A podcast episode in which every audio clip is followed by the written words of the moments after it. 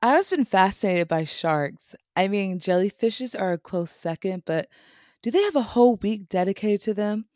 Or is the leading star in a Steven Spielberg hit movie? I don't think so. But it's just not sharks who's in the limelight.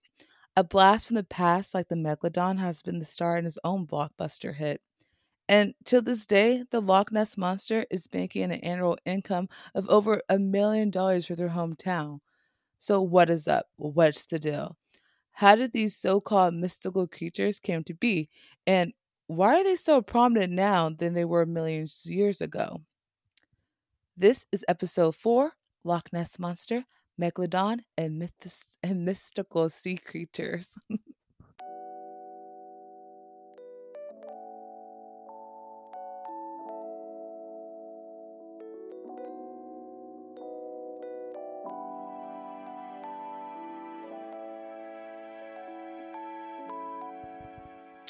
Here's a fun tidbit. A cryptozoologist or cryptozoology is the study of animals of other organisms whose existence has not been proved. And cryptid, cryptids are animals uh, or other organisms, usually mythic, whose existence have not been proved. Also, should be noted, cryptozoology is not a science. Okay? Got it? Cool. Up first for our creature feature is the Loch Ness Monster, or Nessie for short. In Scottish folklore, large animals have been associated with many bodies of water, from small streams to the largest lakes, often labeled Loch na Beistie. These water horses, or water keppies, I hope I pronounced that correctly, are said to have magical powers and malevolent intentions. Their presence can be dated back to ancient times, from Picts' depictions of a mysterious beast with flippers on stone carvings. The first written sighting was by an Irish monk named Saint Columba. I promise you guys, I'm gonna like try not to ruin these names. And it was reported by Adomnán in in Life of Saint Columba, Columba, written in the 7th century AD. According to Adomnán, it was August 22nd, 564. It said that a man, a swimmer, was bitten by the monster. And as the monster widened its jaw, preparing to attack the second swimmer, when St. Columba, who at the time him and his men were burying a man near the shore, heard the commotion and like ran up or swam up. okay, they pull up to the monster and St. Columba made the sign of the cross and said, quote, go no further. Do not touch the man. Go back at once. End quote. They said the creature had stopped as if it had been, quote, pulled back with ropes, end quote. And the sea monster obeyed and fled the scene. wow, that's truly some power. But you know what? I can't even hate because if I'm recanting a story that's almost biblical to something that can be potentially be in the history books, like the Bible or something, like it's, it's going to be like told for years and years to come. People are going to read about me. I'm going to hype myself up too. I'm going to give myself superpowers. like, who's going to know? Okay. so good for you, St. Columba. You're in the history. Now, fast forward several thousands of years to the 1900s, where we get another sighting. It's April 1933. A couple's driving along along the lake. They're just driving, do do do do do, and the woman looks over at the lake and sees something out in the distance. She tugs on the sleeve of her husband, boyfriend, whatever. Like, what is that? She's like pointing to it. He turns and sees, squinting his eyes to get a better look, to spot a head with a long ass neck, like sticking out the water. Now, the couple will go on to report the incident to the Inverness Courier, sorry, and comparing it to a quote dragon or a prehistoric monster end quote. But this is just one of the many sightings that will be reported. Now, this caused a sighting frenzy. Men were venturing out in boats others were setting up chairs along the lake line in hope of spotting the creature. But, you know, but to the men who were waiting in the boats, like out in the like the water, the lake, what was the game plan? You know, like what what what happened if the Loch Ness monster did pop up? W- were they gonna catch it, or or like take a like a, a like an up close picture of it? Because I, I figure you can do that in the safety of the shore. And if they were gonna capture it, I'm pretty sure none of them had, were like equipped to wrangle in a monster, let alone like to to hold the monster in a cage. So uh, yeah, I, I that was huh. But you know, it doesn't matter. Whatever. Everyone was excited, and that's what matters. Okay. On December 1933, actor, film director, and big game hunter Marmaduke Wetherell, Wither, Wetherell was hired by the Daily Mail to locate Nessie. He's telling everyone he got this, right? He's like, I'm a big game hunter. Daily Mail paid me. I'm going to get your monster. I'm going to bring it back, and y'all going to love me. Okay. So he's asking the locals, what times does this creature usually make itself known? This, that, and the other. Okay. So he's like scout, scouting out the area. Then one day, as Mama Duke is poking around the lake shore, he discovers footprints that he believed belonged to, quote, a very powerful soft footed animal about 20 feet, 6 meters long, end quote.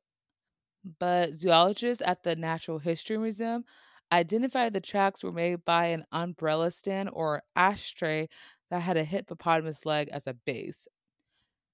People still don't have a like a definite answer if Marmaduke did this himself to keep up his prominence as a big game hunter, or if the Daily Mail created the footprints themselves to push the story.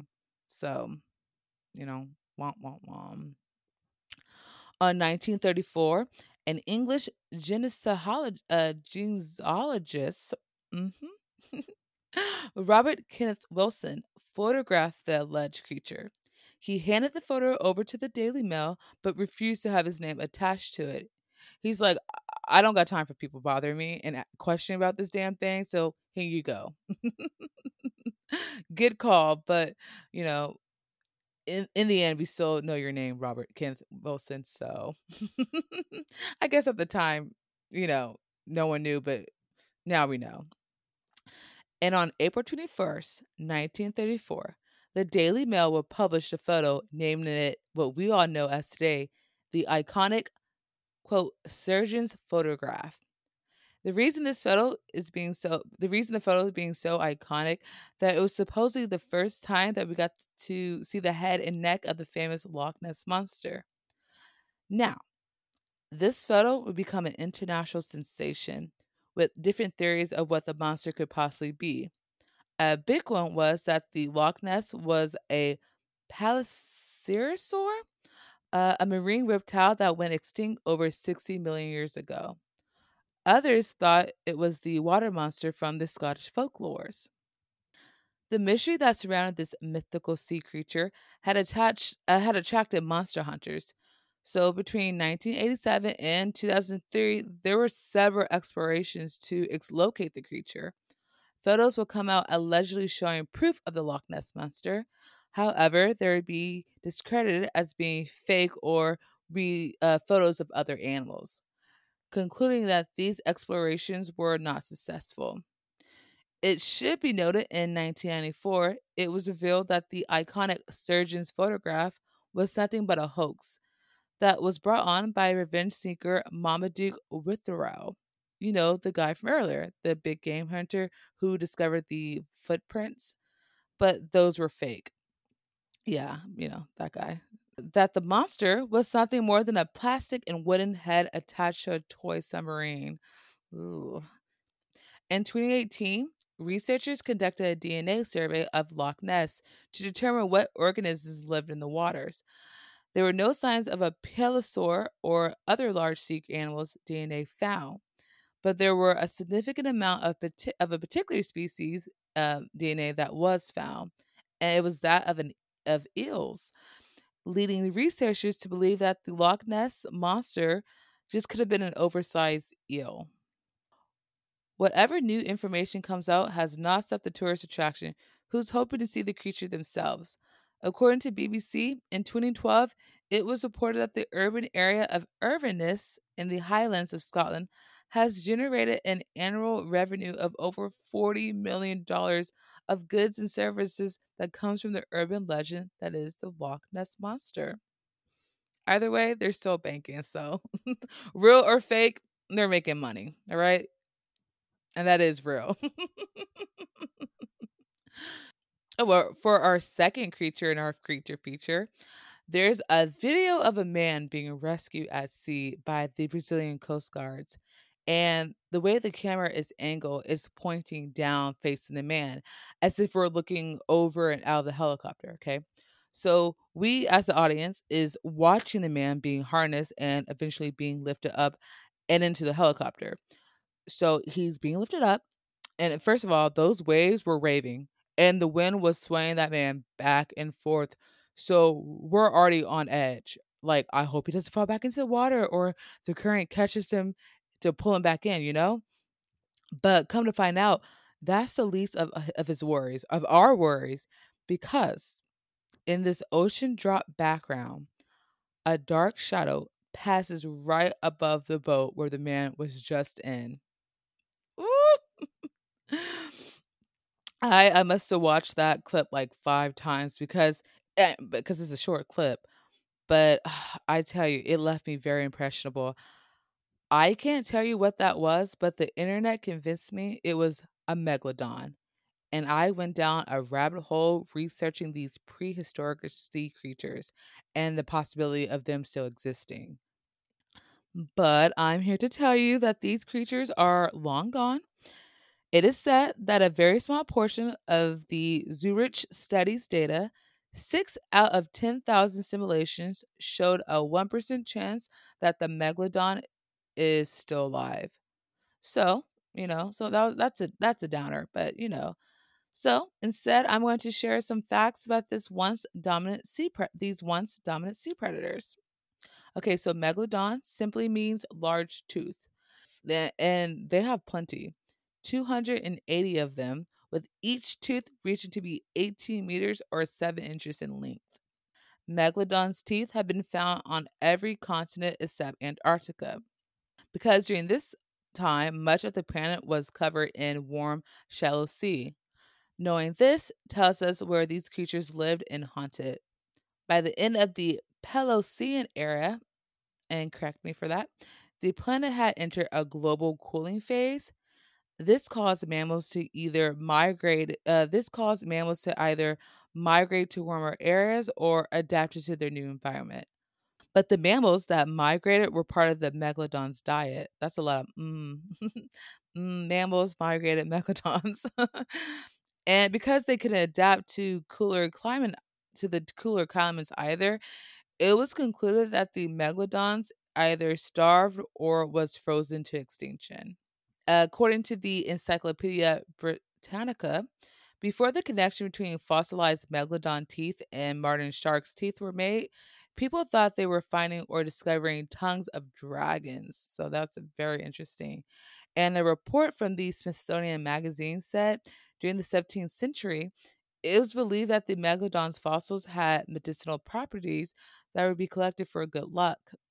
So yeah, that's that's a quick some cool facts about the megalodons and you know people are still i mean researchers are still you know facts are still coming out so that's pretty cool. But if you want to check out the video and see this possible megalodon spotting for yourself i'll leave a link in the description. And last but not least in our creature feature is the lac- lacus.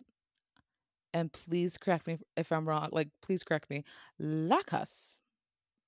From the Caribbean folklore, this half shark, half octopus, head of a shark with tentacles, can reach up to 200 feet.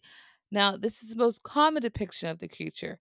There have been sightings of it being a multi headed monster or a dragon like creature. In the Bahamas, there is an island called Andros, or what its known name, Tongue of the Ocean, where there have been sightings dating back to decades ago up to present day. The island is home to close to 200 blue holes and 50 oceanic blue holes, making this the perfect habitat for the lacas. It's spelled C U S C A. So you guys, like I said, please correct me if like correct me. So as these blue ho- as these blue holes are said to be the connecting points to numerous ocean caves, walls, and passageways. Witnesses reported seeing entire ships being pulled into these blue holes, claiming it's the creature using their tentacles to drag their prey down into the darkness, only for the remains of the wrecked ship to resurface shortly after. A signature move before the sea creature or the sea monster attacks is that bubbles will appear on the surface of the water. And don't be fooled by the tidal currents, for that is the lacus breathing in and out. In 1896, in St. Augustine, Florida, it was reported that the monster's corpse had washed up on land. But was it really the legendary monster that the beachgoers were seeing? Or something else? Just like every folklore, there's another side or a logical side. Skeptics are saying that the lacus is nothing more than a giant octopus or octopuses that tells of entire ships sinking were just a natural phenomenon caused by swift tidal changes that created powerful whirlpool effects within the blue holes. Seeing bubbles before an attack or the breathing of the creature is nothing more than just extremely treacherous waters that fishermen and inhabitants were experiencing. Now for the now for that body that beachgoers claim was the monster. After gathering the decomposing tissue samples, scientists linked the DNA back to that of a sperm whale. But who really knows what lies within those deep, dark blue holes? Here's my takeaway from these stories. I can see why people believe the possibility of these creatures still existing. I mean, hello, that Megalodon clip had me in a chokehold. No matter how much research pointed to the Megalodon no longer existing, I still had my doubts. I was like, no, how would they know? How do these marine biologists and experts with years of research know anything?